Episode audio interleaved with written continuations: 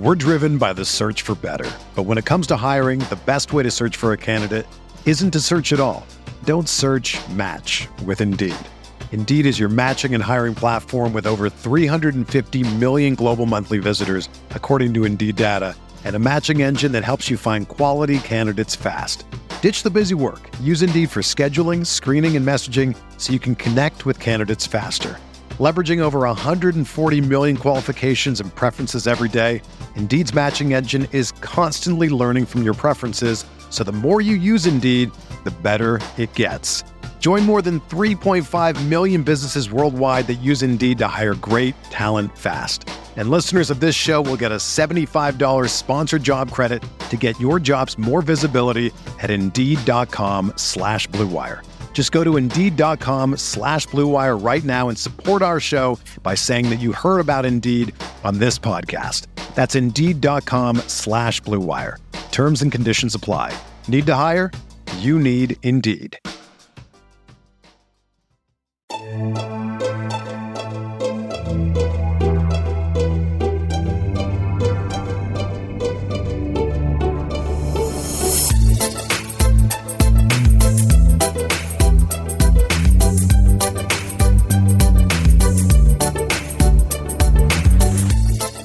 Hey there, Knicks fans.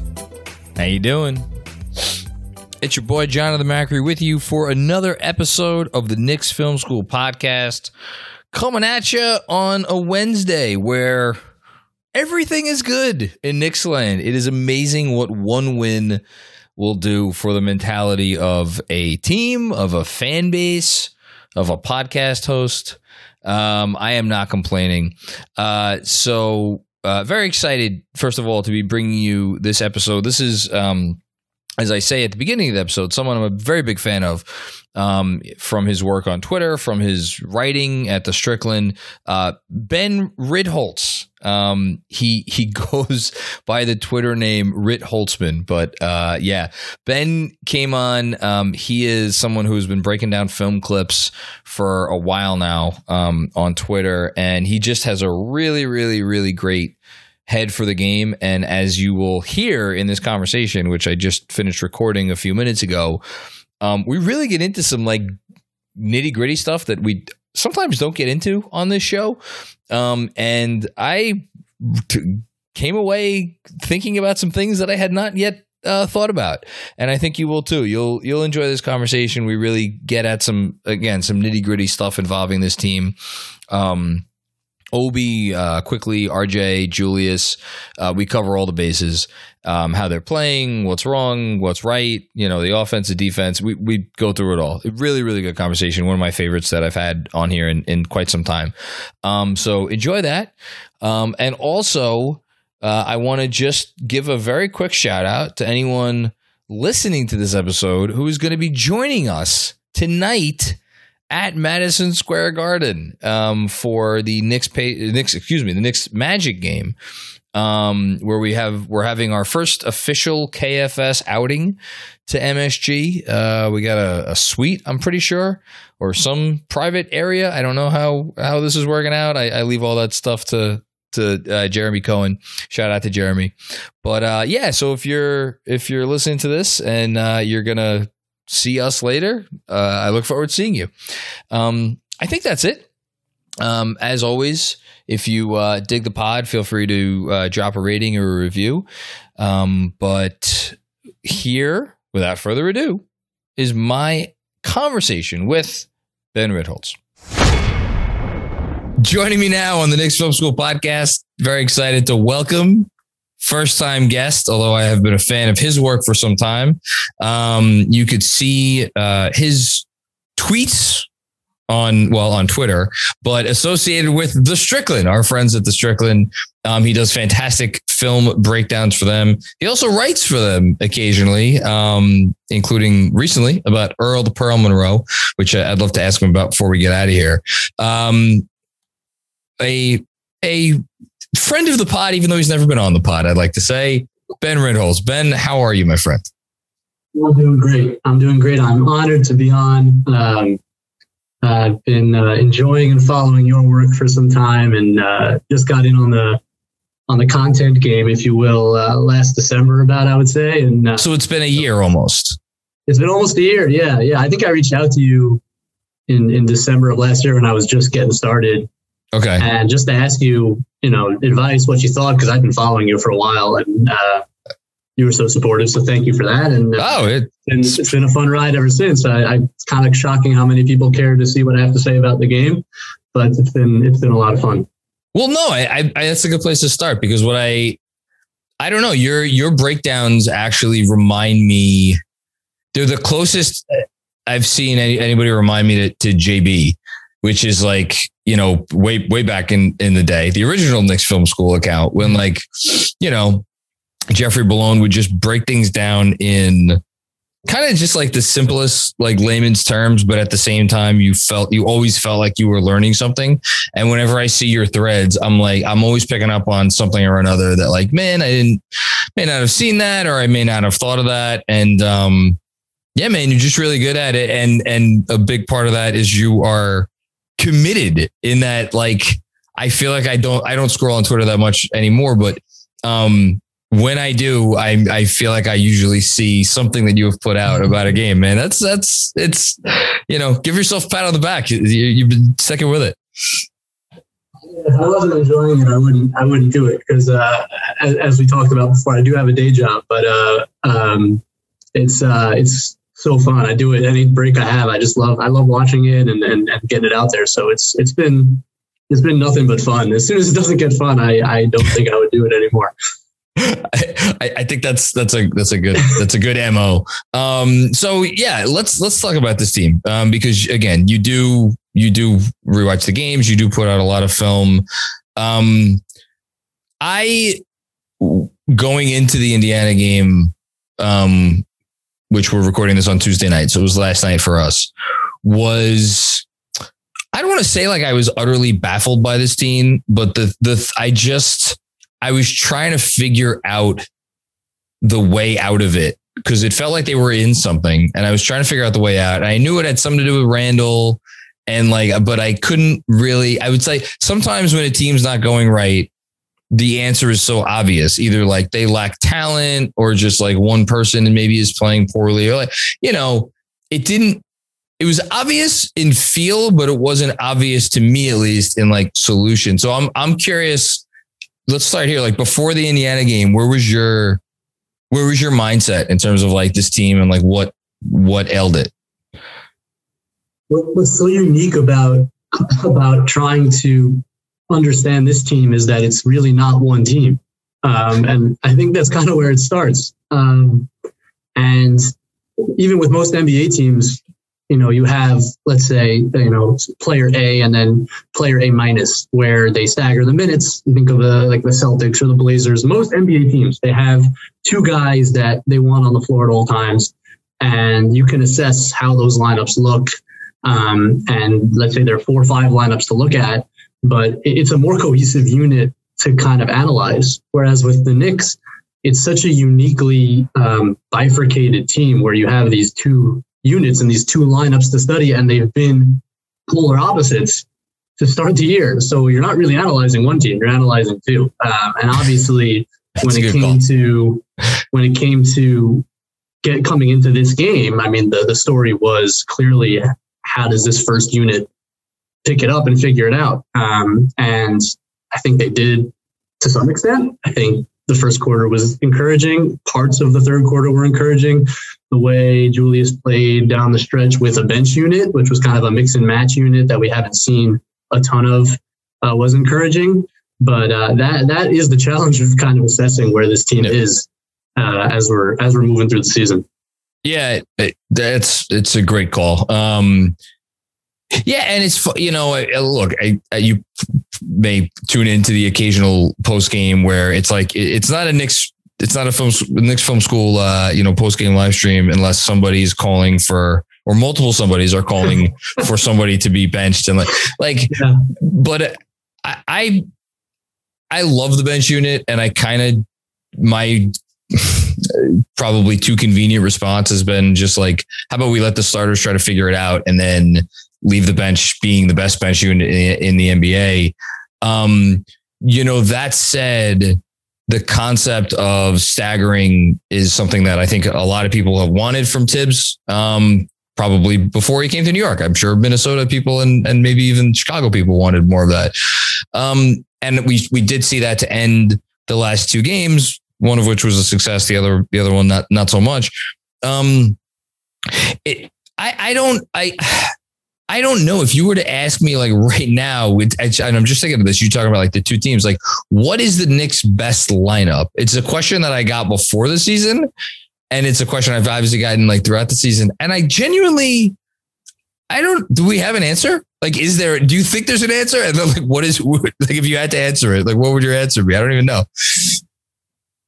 I, I don't know either. It's it's so hard because um, as as great as the second unit is, and it is great, um, and it's been great, and I have no reason to think it won't be great going forward. I don't think there's anything fluky about it. It's been basically a season plus now, um, where they've been an excellent bench unit. Um, you always do have to factor in the fact that they are not playing against starters all the time. Yeah, we like to forget that. yeah, and especially defensively I, know we like how they fly around, and they do. They fly around, they scramble so well, they communicate well. But it, Obi Toppin is is going to have a lot more trouble with with uh, with Bridges than he is with uh, whoever who was the backup, McDaniels, or whoever he was uh, guarding. Uh, yeah, it was. uh, yeah, and someone not good. Yeah, it's a totally different story for a guy like that who's still learning the nuances of NBA defense. And as frustrated as we get with Julius Randle defensively at times, um, the he's got he's got seasons worth of, of understanding and mm-hmm. and in some ways a better physical ability than Obi does on the defensive end.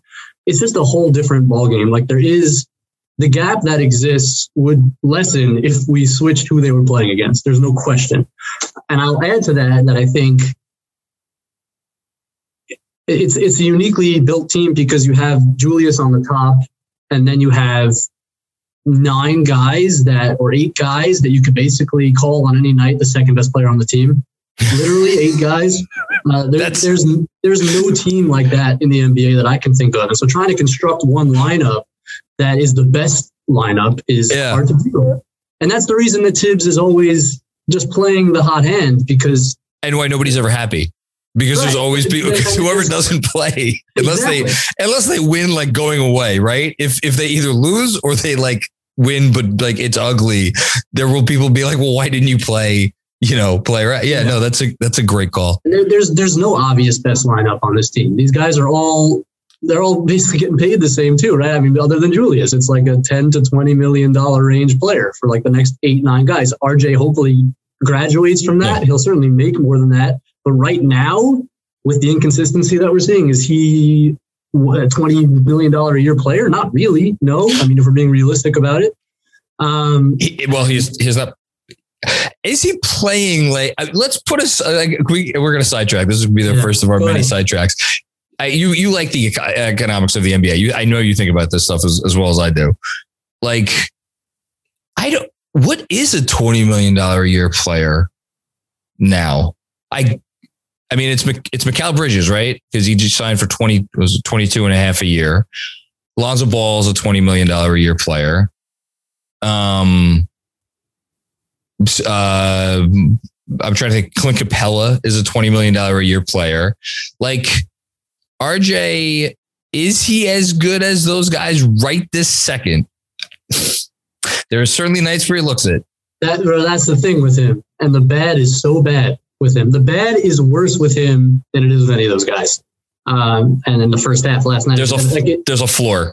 It with, gets yeah, it gets ugly with him sometimes. Uh, and then there are times where he looks like he'll far exceed those guys because of his.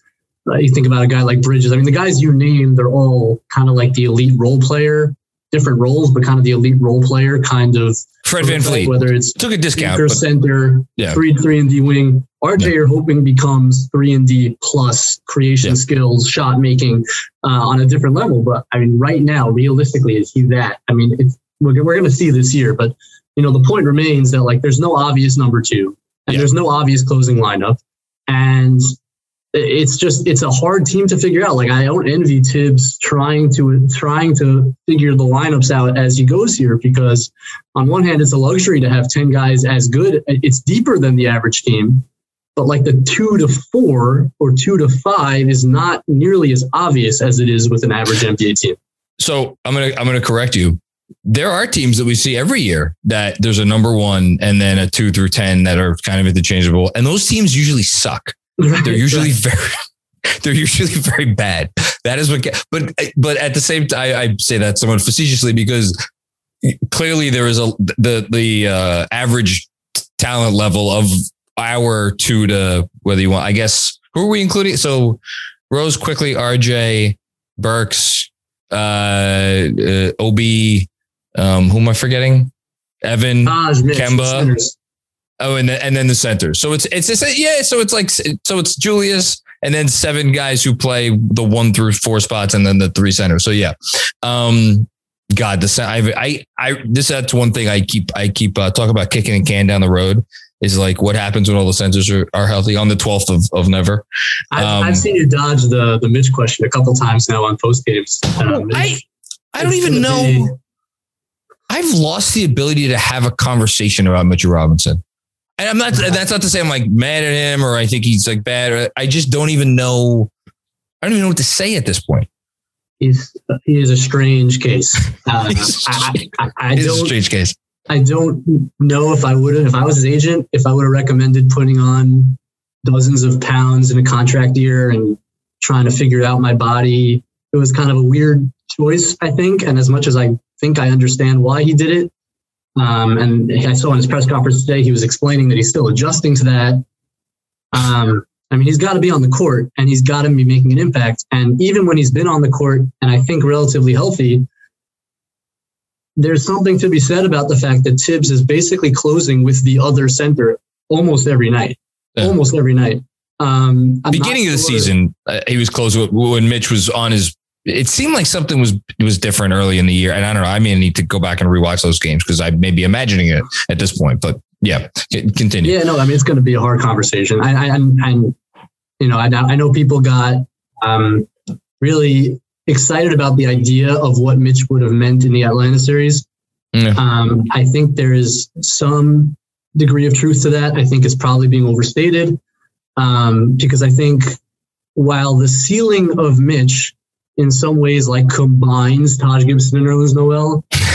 the reality is that Mitch doesn't has never done that consistently. I can't, you know, there hasn't been a long stretch of games in Mitch's career where I've said, like, this guy's figured it out as an anchored big. Like he's he's anticipating, he's in the right spots every like there were games last year where I just felt like Noel and Taj were giving us better defensive decision making, anticipation. Like Mitch physically has gifts that exceed both those guys. Certainly Taj Gibson, although yeah. Taj Gibson's feet are like divine. The way that guy moves his feet is unbelievable. But like in terms of like defensive, um, physical gifts, Mitch, Mitchell Robinson is elite.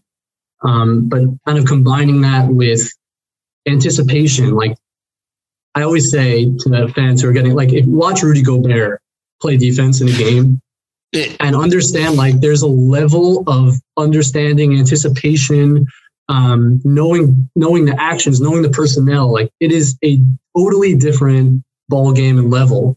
And so i i mean and it just comes down to how much is it worth and how much you want to invest and then you add on top of that the physical issues he's having now and it's becoming a thing um i um, wonder uh, you the gobert point is there have been a few things that have like I, have hated to have to explicitly say, but like when people are like, "Oh, his ceiling is is Rudy Gobert," like, yes, tech, sure, mm-hmm. technically there is a world, right, where Mitchell Robinson evolves into Rudy Gobert, but like Rudy Gobert, there, there's a reason why this man is one. What is it, two or three, whatever it is, defensive player of the year awards. Like, yeah, it's um, that's th- that means you're the best in the whole league and you're really not bad at anything for as much as people pick apart what he does has done at times in the playoffs.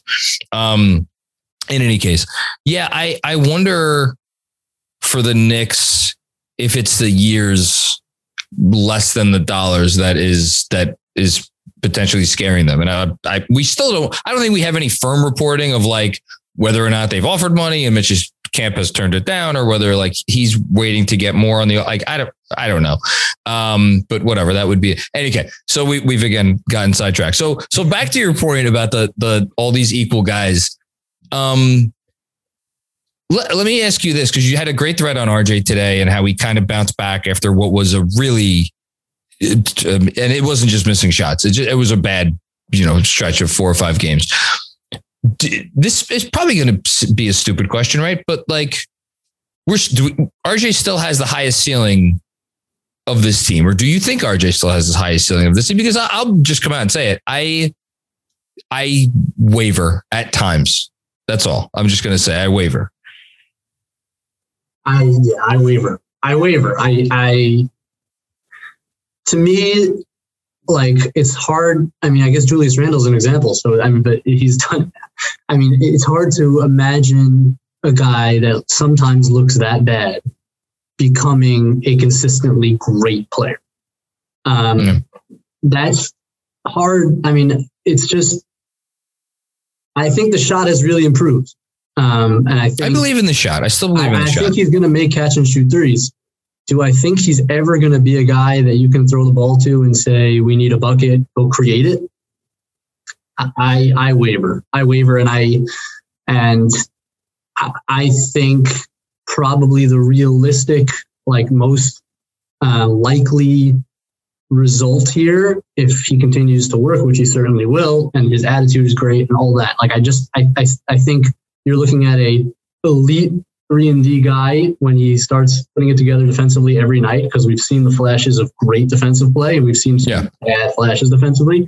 A really great three and D guy who gives with a plus where like he can give you secondary pick and roll action. You run those pistol actions for him occasionally where he can get to the rim. I think yeah. he's a much better passer than he's shown this year. I think that's I, taking a step back in some ways this season. I completely agree that's, with you. He's shown flashes of the passes. Yeah. He has made some passes that will be like, oh, there it is. There's the there's the playmaking that was like people talked about before he got taken third in the draft. Yeah, yeah, exactly. And uh, but that we haven't seen it really blossom yet. Um, so I mean, I I don't see a perennial all star. Um, I know some do, and people are going to say that I'm putting a hard ceiling. I'm not. I wouldn't be shocked. I just that's not what I see when I when I watch this player as as much as I've watched him. Um, and I don't think that's a terrible result if he becomes what I'm describing. Um, I know people people hope for more, but I don't. You know, that's that's a really really really valuable player. Well, Lonzo Ball I'm not listen just before anybody starts yelling and screaming. I'm not comparing RJ Barrett to Lonzo Ball. I'm not saying that's his ceiling. I don't. I think his ceiling is higher than Lonzo Ball. I want to be very very clear about that. But Lonzo Ball just got paid twenty million dollars a year, um, and he is the. I don't, depending on how you feel about Nikola Vucevic, who's an interesting player. He's the three, what is he? The third 3.5 best player on a team that is currently looking like it's going to, I don't know, make some noise in the playoffs, maybe for a round. Um, no one's going to ever say he's underpaid. Uh, or, or sorry, no one's ever going to say he's overpaid Lonzo Ball. I think like any team in the league at this point would probably trade for almost any team in the league probably trade for that contract. Um, you know, he's not a high usage guy. He's not a high assist guy pretty efficient overall, you know, hitting threes. Like it, so you can, my, my point in making this comparison, which again, I'm not really comparing these two players, is to be like, you, you don't have to check all the boxes to be an incredibly valuable player on a very good team. And I think the question is like, for I'm, I'm, I'm not. I'm. I'm yet to engage in conversations about well, what does a team where RJ Barrett's the best player look like? I, neither here nor there. To me, it's more like if he's your third best, like is he the? Can he be the third best player on a championship team? And people are people will hear that and and ask and be like, oh, you're you're a hater, Macri. And then I think about the the like the top 75 list that just came out and how guys who made the top 75 of all time were third best players on championship teams, you know? And it's like, so what, so what is RJ Barrett going to make the top 100 list in 25 years? Like, is that where we're, is that where we're talking about? I just, this is where I struggle. And, um, before we move on from him, the one thing I, I would like to always point out, I wish he would get to the foul line more. It drives me nuts that he doesn't force more calls. I just take that for what it's worth. That's all. I don't, I don't know if that bugs you as well. I figured I'd bring it up. No, so I wrote about it last year, uh, and it actually came from uh, from something that you wrote uh, in terms of comparing him to Jimmy Butler, or at least looking at those two players. Who lives at the um, fucking line? and right, and and and and and Jimmy told him right. I mean, we saw it. Like Jimmy told RJ Barrett, like, dude, you gotta you gotta initiate some contact on me, or else I'm just gonna take the ball from you. Um, yes. And we see, I mean, how many times did you see last night where he's in transition and he just kind of, he doesn't really make a move and he just kind of holds the ball there and they just, it's jump ball or turnover. Like, yeah, that's a, it's a, he's, he's got to figure out a little bit of craft around the rim where he draws more contact and finishes better. And that probably, if we assume the shot has come along and will be you know, somewhere, let's say a floor of 37, 38% from three, which I think is conservative. I think it should, could be better, but let's say that's a floor. I mean, the, the, the, the efficiency at the rim is going to be the, the big difference for him. It's, and that's it's the, the bellwether. Game. It's the, the, the, efficiency at the rim and, and, the, and how often he gets to the line. Uh, yeah. Absolutely the bellwether. We're driven by the search for better. But when it comes to hiring, the best way to search for a candidate isn't to search at all. Don't search match with Indeed. Indeed is your matching and hiring platform with over 350 million global monthly visitors, according to Indeed data, and a matching engine that helps you find quality candidates fast. Ditch the busy work. Use Indeed for scheduling, screening, and messaging so you can connect with candidates faster. Leveraging over 140 million qualifications and preferences every day, Indeed's matching engine is constantly learning from your preferences, so the more you use Indeed, the better it gets. Join more than 3.5 million businesses worldwide that use Indeed to hire great talent fast. And listeners of this show will get a $75 sponsored job credit to get your jobs more visibility at Indeed.com slash BlueWire. Just go to Indeed.com slash BlueWire right now and support our show by saying that you heard about Indeed on this podcast. That's Indeed.com slash BlueWire. Terms and conditions apply. Need to hire? You need Indeed. You know, if I would have applied myself, I could have gone to the NBA. You think so? Yeah, I think so. But it's just like it's been done. You know, I didn't want to. I was like, I don't want to be a follower. Hi, I'm Jason Concepcion, and I'm Shea Serrano, and we are back. We have a new podcast from Wondery. It's called Six Trophies, Woo! and it's the best. Each week, Shea Serrano and I are combing through all the NBA storylines, finding the best, most interesting, most compelling stories, and then handing out six pop culture themed trophies for six basketball related activities. Trophies like the Dominic Toretto I Live My Life a Quarter Mile at a Time trophy, which is given to someone who made a short term decision with no regard for future consequence. Or the Christopher Nolan Tenet trophy, which is given to someone who did something that we didn't understand. Catalina Wine Mixer trophy. Ooh, the Lauryn Hill, you might win some, but you just lost one trophy. And what's more, the NBA playoffs are here, so you want to make Six Trophies your go to companion podcast through all the craziness. Follow Six Trophies on the Wondery app or wherever you get your podcasts. Listen ad free right now by joining Wondery Plus let's let's shift to a guy who knows um, exactly what the fuck he is and is, seems to be having some fun with it right now is Immanuel Quickley. And and I want to even be more explicit. When I said a minute ago, like I doubt which Knick player has the highest ceiling. At this point, for me to be like, oh yes, RJ Barrett definitely has a higher ceiling than Immanuel Quickley. that feels disingenuous to what we're watching at the moment in a league where um, horizontal spacing is is it the most important skill? I, I I don't know. Is there what's the more what's the more important? I guess if you're a big wing and you can create shots, that's still kind of what it's going to come down to in a game, you know, end of a type playoff game, right? But yeah, it's partially dependent on on the spacing though. It, it limits your ability, even a big wing, it limits your ability to do that if you can't. Uh, yeah. If you can't, um, if, you, if you, can't create space on behind the arc, for sure. Yeah, and like again, I hate to like be so you know like the like um narrow conversations about players down to like one or two like ultra specific things but like he's a small guard and again this goes back to what you were saying he, he is defending primarily against backups now but my goodness he looks like he is not a guy you're going to be able to play off the floor defensively and I, I, I would go even a step further than that. I, I think he's a good defensive player. How good can he be at whatever he is, six two or six three, and, and whatever he weighs. I, I don't know that, but like you know, and then you get into like, well, okay, so how much playmaking can he actually do? And is he? Can, I mean, we and we saw him out there closing uh, in a key moment with with Alec Burks. They were the two. They were the two guys, and granted, the offense still flowed more through Burks, but which we saw last year. Um, I just, I don't, I there's something there. It's like I know you've been watching the NBA for as long as I have, and you, you when you when you see it, when, you know when you see it, and something's going on with this kid. I'm, I'm curious what your what your thoughts are. No, I agree with with basically everything you said. Um, I, I the defensive improvement. He, he's always been from the first time I watched him and like broke down film on him and and and, and put out a threat on him. He is extraordinarily aware on the defensive mm-hmm. end. Like for a rookie last year, it was it was really a sight to behold. Like in terms of understanding scheme, personnel, who he's guarding, um, what teams are trying to do. Um, he's switching out. He's scram switching from day one. Like this guy mm-hmm. just got it from the moment he entered the league, which is really rare. Um, and if there was there were limitations last year in terms of size and strength, and I think those have been somewhat mitigated this year. I, he spoke about it in his press conference. Uh, there was a full practice today, but last night I don't remember.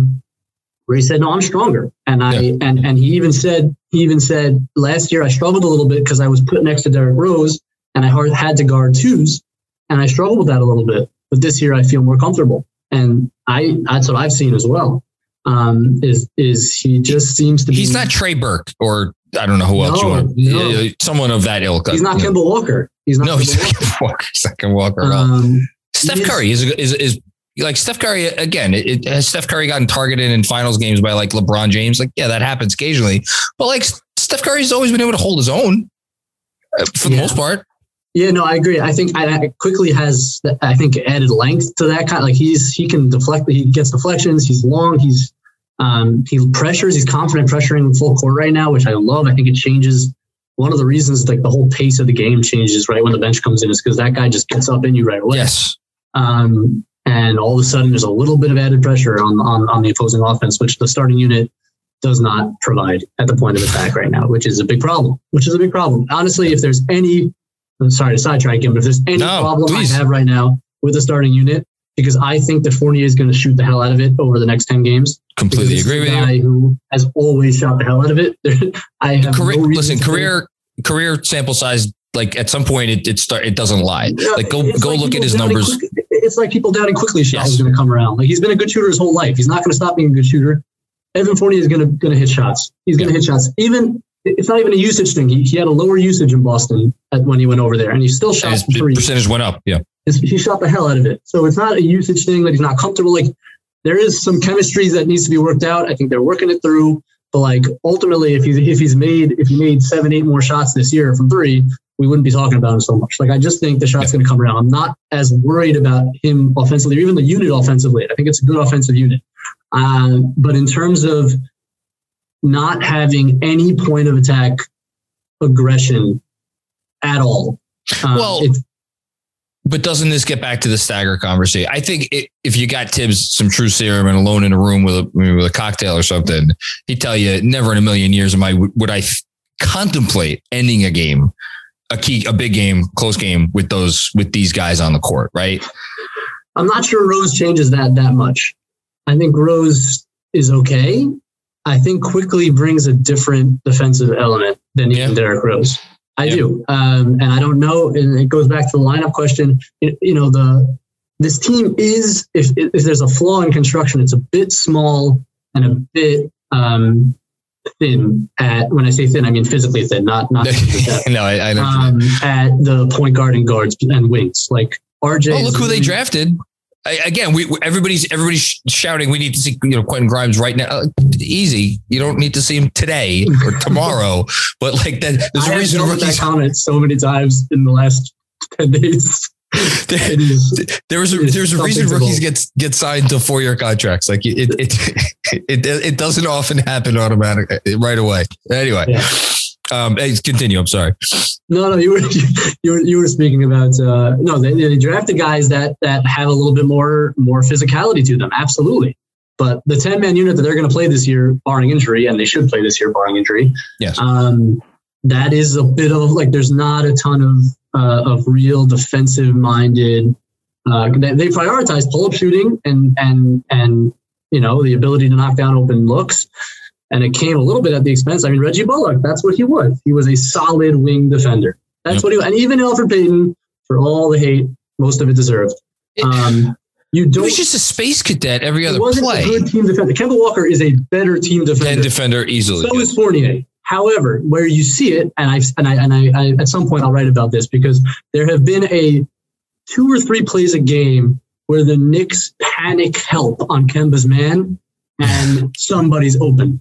And that Elfrid, as space cadet as he was off ball, two, two back doors a game, uh, didn't always get back in transition, didn't always communicate you didn't have to worry one on one about overhelping on on Elfrid Payton's man. Bro- Brogdon's not take like like carrying Elfrid Payton into the paint and being on exactly shoot over. So there are a couple plays on Brogdon, and this is why I was screaming. And he's I, big, though. We should say Brogdon. Brogdon's, Brogdon's a big, really good and really strong. I yeah. didn't understand why Thibs stuck with Kemba on him as long as he did. I thought he could have stuck him on Holiday for portions of that game and gotten away with it. Yep. But he wanted to leave Kemba on him.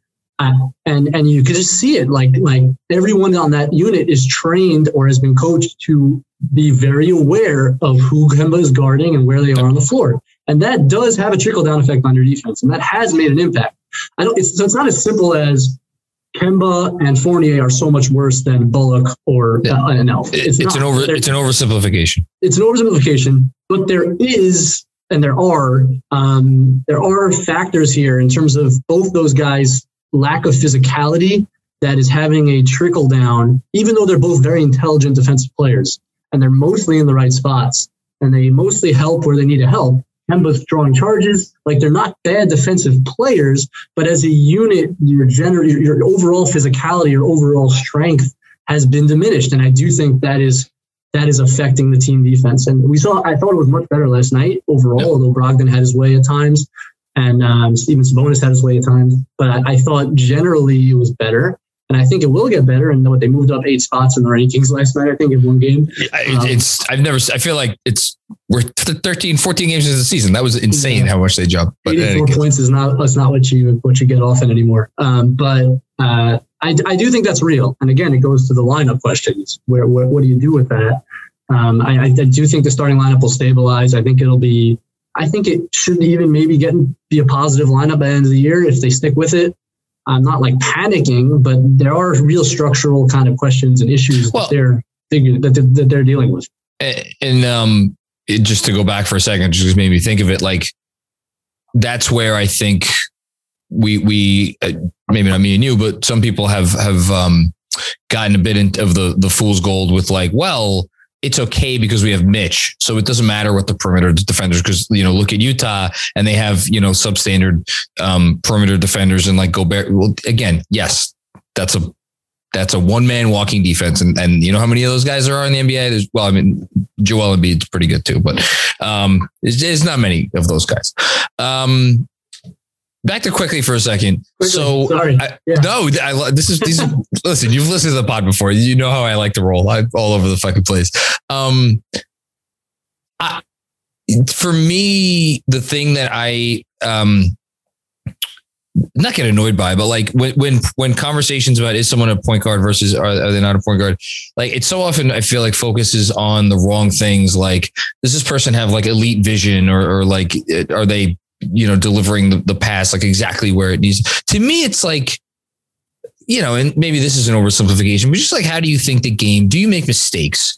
Like if a if a team puts your puts the ball in your hands for however many pick and rolls like a game, like are you gonna make the right just make the right read? Are you gonna make the right play? And I feel like Quickley this year, I don't know, maybe I'm just I'm watching with like orange and, and blue colored glasses, but I just don't feel like he's made many incorrect reads, plays. I feel like if there's a pass to be made, he makes it, he makes it at the correct time.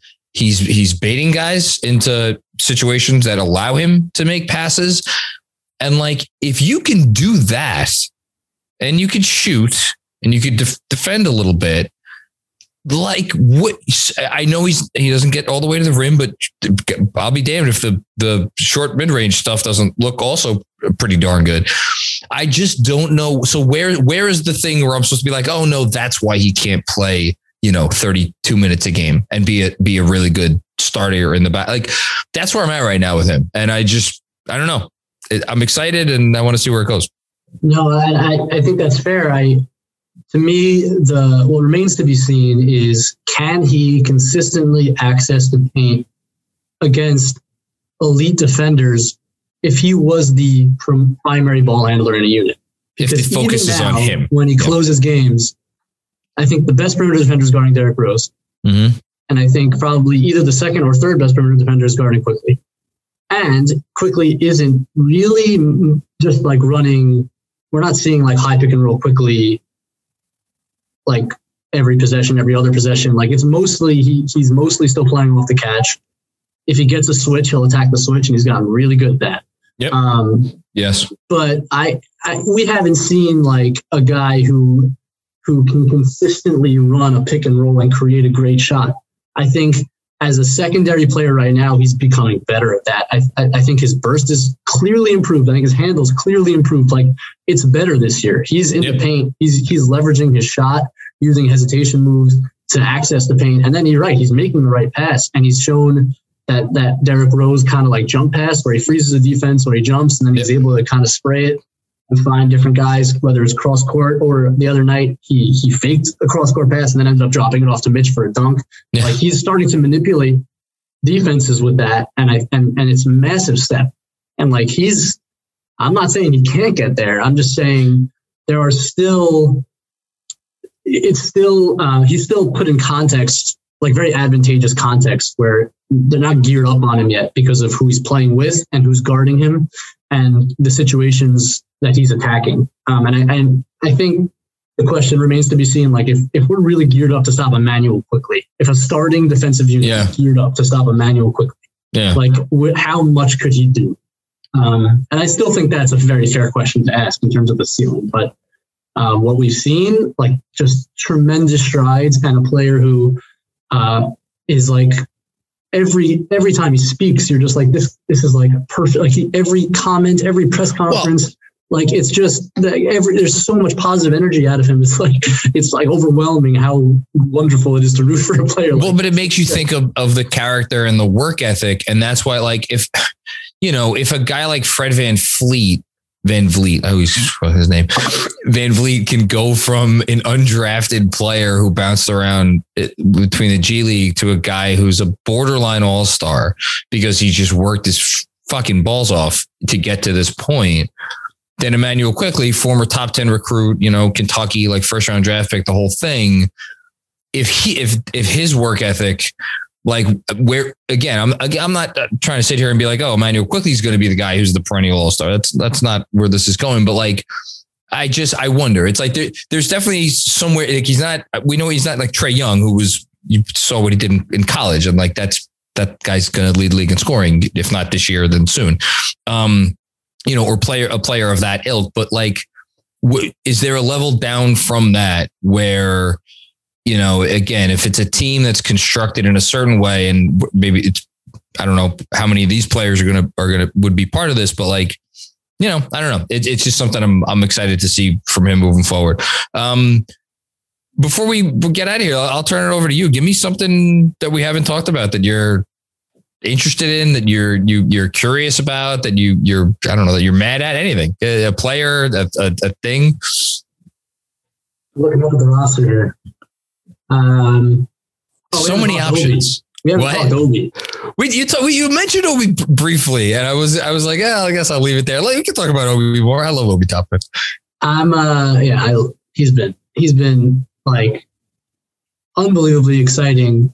And I, you know, the angle that I'm starting to uh, develop, I'm hopefully going to write about it soon. But uh, I'd love to talk about it with you a bit. Is I think the easy explanation for the improvement, and there's been clear improvement, is he works hard and he's gotten better. The, the, the funny part is like all the work that he put in on the shot um, has, has made it tanked. Hasn't made it three since the second he, game of the fucking season. He, anything, including free throws, it's been a disaster. Honestly, it's been a disaster in terms of the outside shot. Like it could not have gone worse this year. Yeah. And it's absolutely incredible that despite that, despite that, there's no question that he's making a, 20 times the impact he made last year, despite Yeah. shooting worse than he did last year. And he was a bad shooter last year. Well, he was um, the only player who saw court time last year. Again, putting let's put Payton into his own category. He's the only player who saw court. Well, actually, no, Kevin Knox saw court time last year. But like there were Post moments Post rows. Post rows. Like, you know, oh, he was the only player who saw court time where you were like, this this person probably should not be out there right now. This now. is a below And- average NBA player. Yes. yes, this is a below average NBA player, and if he was not a first round, if he wasn't a top ten pick of Leon Rose, he, he would probably not be playing. Yeah, right. So, so you know, I think the obvious, the easy explanation everyone uses between rookie and sophomore year is they've improved. Uh, I think with Obi, there is definitely some of that. I think the handle is and the, the, the speed with which he's catching and going Mm. um, and using that handle is is making a huge difference. The dunk he had last night, the second one. Oh my god! The sec, the second one. I know. He, blocked it off his knee somehow. It was a terrible pass. And it's just like so quick. One dribble, he's gone, and then he's dunking on you. Like that is new. That is improved. I think more of the explanation here, though, goes to they're actually letting him screen and roll. Yeah, Like, and the stats back it up. Uh, you look at the amount of possessions he's screening. You look at um, his his pick, his his um his roll pop ratio, which Basketball Index puts out. There are drastic changes in terms of how they're using this guy. The crazy thing is, we all knew this is how they should be using him because that's why they drafted him because that's how he played in college. And he somehow became a stretch four, like trying to figure out how to play that position last year. It reminded me of like Sabonis when Sabonis came out. We knew what Sabonis was in college. That's a and then great he, comp. I haven't thought of that. That's a great. he went to. Oklahoma City, and they told him go stand the fuck over there, and he was terrible. And it just made no, it just made no, and like he's playing, Yeah. playing Taj Gibson a ton last year. Taj was one of the most frequent screeners in the league last year. Yeah, Now he is a very good screener, Taj Gibson, but he's not a vertical threat. Like he's, we saw him last night. He's very good on the short roll. He can, he's a good Yeah. passer. If he catches deep, he's a good finisher. But like that's not a guy that needs to be one of the highest percentage screeners in the league when he's out there, especially when he plays with Obi Toppin, who like the whole reason he got drafted this high was because he's an elite screen roll finisher and like can show those passing chops that I think he has. Like so, it's just interesting that I think it's they've they've figured out that like the reason they drafted him is how they should utilize him, and and they're running all sorts of sets for him now. You saw the, the first dunk you had last night. Rose crosses half court. They're about to. Rose is like, no, no, no, run this. All of a sudden, Obi comes looping around. They run a little handoff pitch. All of a sudden, Quickley back screen. Alley. Like they didn't run stuff like this for him last year, and now And- they just decided to do it. And it's so interesting to me. I, I I'm fascinated to like. I wish I was in a coaches meeting where they're like, you know, what would be a great idea? no, we should definitely screen it You know, all. I was watching the I was watching the college tape of this guy. I didn't realize he played at the school Dayton. They had a fairly successful season with him uh, before we drafted him. He, he he won an I think he won an award. Um, and and the thing that I I probably should just stop talking about because it's it's never going to happen. But just like the notion of him as the as the five, we don't need to get into his defense of what he is, what he would be as, as a five um, against good NBA lineups, or even I guess backups NBA line. But like just the notion of that dude play with with four you know perimeter players and like Oh, and if we really want to get crazy, if you if you constructed a lineup of and again, I'm not even saying this is possible with the Knicks current roster, but just like where you could switch, you know, switch. I mean, it's I know it's the go-to, like switch everything. Yeah, like the, you know, Clippers, whatever. It, that that stuff is easier said than done. But just whatever. The notion of him with four shooters and Yeah, that would be there- fun. There, there, there are a couple plays that I've that I've because I'm hopefully gonna gonna write about this, but where it's he's slipping a screen. He's gotten really good at slipping when he when he sees, and that's talking about Quickley as what as a weapon. You basically have to trap that guy. Like you have to if you if you let him walk into if you're playing a drop and you let him walk into it. He had one last night. Sabonis dropped. It's pretty automatic. Like you, you can't do that, which means you got to bring the big ups. So always gotten so good at slipping it. He slips it. He gets a bounce pass, a little pocket pass from Quickley. He's ready to rise up. Taj Gibson, though, where's he? He's in the dunker spot because he's not spreading the floor. And so where's Miles Turner? he's ready for Obi. He's waiting there, and that's a premier shot blocker. Um, and so you you mitigate how explosive that could be by having a Taj Gibson in there. And as much as Taj Gibson wants to, seems to be dreaming of spacing the floor, I don't think it's going to really ever happen. So um, I don't know. we, we, we, we, we, we doubt doubt Taj at your own peril at this point. Thirty, I, I, would never. 30, I would no, never I know you love him as much as I do. Thirty six years uh, young. So um, yeah, I mean him as a him as an Amar'e type small ball five, which is the comp, which was probably a crazy comp, but in terms no, of style of play, it's not that crazy. Like a guy who can slip a screen and explode to the rim the way this guy can, um, with four shooters around. That's what he was made to do. That's what he was made to do. He was created in a basketball lab that to is, be a small ball five slipping screens, and then creating uh, havoc at the rim. And, um, and by the way, it, it, it, probably won't ever happen on this team because it, it's hmm. just Julius Randle became Julius Randle. So I, I mean, it's really hard. It's hard well, to, hard a, to see a, where this goes. That's as good. We'll finish up with Randle. It's as good a place to finish up as anyone because you just got my mind working. But like, it's not only like I don't remember. Maybe Amar'e had in it. I mean, Amar'e was is one of the best power dunkers I don't know, fucking ever. But like, I don't know that Amar'e had this level of fin- like the when when Obi goes up and like midair he like, swirls it around and does the shit that he like. I, I, just don't think there's a lot of guys that do that that are that size and can jump that high. He's just I don't know. He's so g- good transition. We'll let this is where we'll finish up. It's only a kick, a jump, a block. It's only a serve. It's only a tackle, a run. It's only for the fans. After all, it's only pressure. You got this. Adidas. With threats to our nation waiting around every corner, adaptability is more important than ever. When conditions change without notice, quick strategic thinking is crucial. And with obstacles consistently impending, determination is essential in overcoming them. It's this willingness, decisiveness, and resilience that sets Marines apart. With our fighting spirit, we don't just fight battles, we win them. Marines are the constant our nation counts on to fight the unknown. And through adaptable problem solving, we do just that. Learn more at marines.com. So, Julius Randle is on this lovely poster behind me.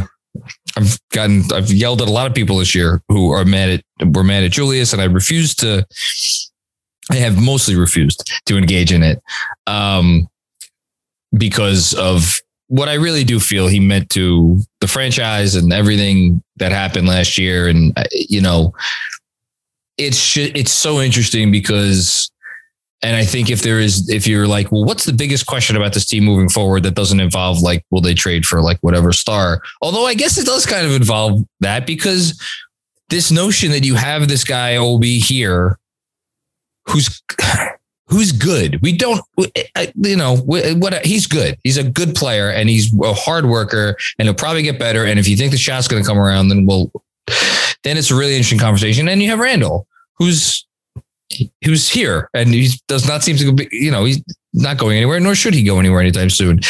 It's like, I, I don't know. I have not allowed myself to think about like, well, what is there is an alternate universe where like that, you know, Randle was not on this team, and like, what, what would he be moved for? And like, I don't know. I, I am not I'm not there. I don't want to be there. I want to enjoy this team for what it is this year, and I want to have these conversations like later after the season. But you know, I don't know. Do you ever allow yourself to dwell into those those dark holes? Yes, yes, absolutely. Because we're crazy. I mean, if, we are crazy. If, if Julius Randle um, if Julius Randle continues to shoot 34% from mid range and 35% from three, 26 from long mid. 20, which is the real difference. 26 yeah. long mid is the real difference. That's 20%. basically the same from short mid. He's making so, one out of every five shots fewer than from that distance. And he, was, and he lived from that distance last year. If that continues and he doesn't severely alter the way he plays, um, then which maybe he's doing. Maybe he's doing. He's starting to. I think. I think he showed. I think in the. last, I think basically in every game there have been um, there have been flashes of yes. fulcrum movement Julius Randle. I mean, he last night it seemed like he was trying to prove a point because he would like catch it and then like throw it as hard as he can to the wing before a dribble handoff. He did this like four or five times. Did you notice he like one hand gun it over to Fournier and then like sprint into a dribble handoff? And it was like a little much and exaggerated, but I loved it because I, am not complaining. That, no, that stuff. I mean, the stuff he's shown a little bit now with Kemba the last couple of games, like even in semi transition, little handoffs, little screen, switching the screen, yeah. rolling, making plays like that. That is a really powerful player the question is going to be look, he took, if he made two out of the five open threes that he missed last night, he had a great game. Yes. Um, he, he's not making anything. I mean, he's just not making anything. And there was, and then there's like the, the, the five, six play series where it looks like, like he totally loses himself in frustration. Mm. And there's three turnovers in a row, literally three turnovers in a row, and two missed rotations in a six play secret sequence. It's like, how is that? How do you allow that? Like this is the leader of your team, and yeah. he, he can't have. He just can't have moments like that, and he has too many, and he's had too many this year where body language is obviously terrible. But even just like if the body language was bad, but he was like playing well when his body language was bad, I wouldn't care about the body language. But the body language and like the whole approach changes for periods of a game where he's frustrated, and it, sinks the team. It just does. Um, and he has the ball a lot and he needs to make the decisions and he can't have two minute stretches like that. And he had the end of the third quarter last night was inexcusable. You just can't, you can't derail your team like that. So I, I'm hopeful that like he's figuring this out. I think, I don't think we give enough thought and credit to a guy who's had a as chaotic a career as what oh my God. possibly have in terms yep. of where he's been. Kobe to Anthony Davis to uh, he broke his leg his first year. He comes to New York, it's a disaster. It's an absolute shit show. He, he, he becomes a Kawhi Leonard, like he had Kawhi Leonard type like shot distribution. That all of a sudden he's a mid range like like phenom out of absolutely thin air, and we're asking him again a year after doing that, finally cementing his place in the league. Change it all now we're saying, no, no, no. Can you lower your usage like uh, seven, eight percent and like become like more like Draymond Green? Draymond Green. Like that's a lot to ask. That's a lot to ask. And I and yet, and yet, if he does that, and it, again, I go back to what Thibs is like. It's not just about you know. It's like it's preserving Julius's body. Like if he plays center, like that's hard on him and yet, and I feel like this has been the conversation since Julius Randle came into the league uh, about how much how much five is going to. And he's again, it's not like he hasn't played a lot of five. He's played almost half his minutes at the five, I think, for one of the years. I forget which one. Um, New Orleans, New Orleans, yeah. The, that was the one New Orleans. But even before that, in LA, he had seasons where he played a lot of five. Um, and that just that, even if it's 10 to 15 minutes a game. If they could just figure that out and it gets Toppin on the court for another 15 minutes and suddenly now you have a guy who instead of playing 16 minutes a game is playing 26 minutes a game. And maybe that's Toppin's happy place. Maybe that's what he should be playing in the NBA you know? I you know I, I just it changes everything and and that's why I always go back to that fantasy. Um it's it's my fantasy. I, am not I'm not abandoning it until I'm forced to. But you know, because I you know, it, look, we it, this this team became a lot of fun to love and a lot of fun to root for last year. So that that's why I like I don't want to engage in those thoughts about like trade this guy, get rid of you know, bring in this guy. You know, I'd love to see it work out somehow. Hundred percent. No, I'm with you, and and the, the it's it's a fascinating uh, collision of various things that kind of happened, and it's created. Uh, you have a, a, coach like Thibs who wants to play the way Thibs wants to play. Randle coming out of nowhere, becoming an all star, drafting Obi Toppin probably to some extent because you never thought that Randle would become this kind of all star. And this now you, of, have a, you have a collision yeah. of a coach who wants to have 48 minutes of rim protection, uh, uh, uh, a blossoming player who needs more minutes and is and deserves more minutes, and the the star who is trying to figure out how to adjust to a to a new situation. So it's it's frustrating. I think I've I've said this on Twitter many times. Julius Randle has earned our patience, if anything. Yes, um, thank you. To figure this out, I think he's yep. clearly making a concerted effort to figure it out. Um, he cares. He, he, definitely deserves, cares. Yeah, and he deserves he deserves more time, and I I, I I think that's true of the entire starting unit and that's uh, that's the measure of hope that I have. I, I think it's I do think that unit's going to come to some balance here, even if it's not a closing lineup because of the defensive issues. I do think they're going to figure something out, and if Julius can become a real like offensive fulcrum ball mover playmaker that's the ceiling for that unit. I don't think there's any question about that. Even in the, the spurts that he showed it, they've looked by far the best that they've looked when he's playing that kind of way. So we'll see. Well, um, you you uh, you said it well, so I'm not going to try to restate it. But uh, just to, to close us out, I, am thinking about like you were saying about the Knicks, like two through um, two through ten is like in, in, indiscernible. You know, you're looking at the East, and like Brooklyn's Brooklyn, and that sucks that we have to sit here and say that, but it, it is. But like, you know, Milwaukee is, I mean, I guess you should still put them in that, in that they've earned that and they'll, and they'll, they'll obviously be reckoned with come playoff time. But like, other than those, those two teams, you know, the rest of the like, if you t- again, if you told me the Knicks figured this thing out in the next couple weeks and they made a run again into like kind of a home court advantage situation, I'd be like, okay, uh, sure. And if you're like, yeah, the Knicks are battling for tenth and and it's April, I'd be like, okay, that's an unfortunate turn of events, but also I wouldn't be like you're you're lying, you're you're wrong. That's I think that's where we're at right now, and it's it's it is going to make for a fascinating season. Um, in which you have to come on again and, and talk about more because this was a lot of fun. Um, I love talking hoops with someone who's so so good at talking hoops as you are. Thanks, John. It was a lot of fun. I would love to come on anytime. I've uh, I've only been able to talk hoops through like the the filter of Twitter with you, but uh, it's it's really a lot of fun to be able to do it. Just uh, just kind of bouncing ideas off each other. So it was it was a blast. Thank you so much for having me on. My pleasure. And of course, before I let you go, can you uh, remind the good folks at home where they can uh, find you and uh, your stuff? Absolutely. Thanks. Um, yeah, my Twitter handle is Ben Ritholtz NBA. Um, my avatar is Rit Holtzman. My name is not Rit for those who keep calling me Rit, although I kind of think it's great. So you can you can call me Rit if you want.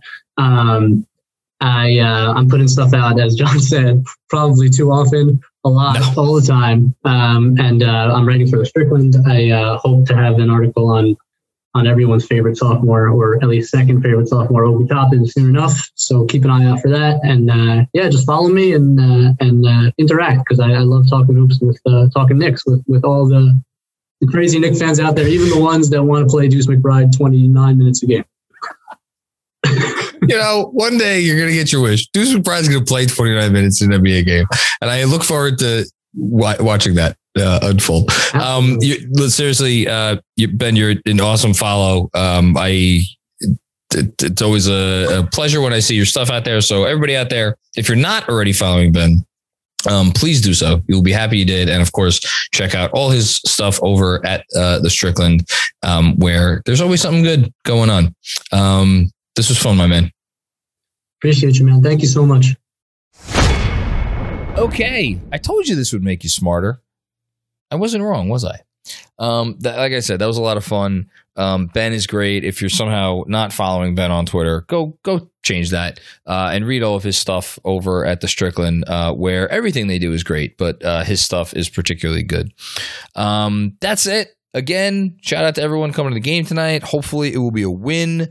Um, we should. I know I've I've given some conflicting information on this. We should actually have a post game live stream slash podcast of some kind.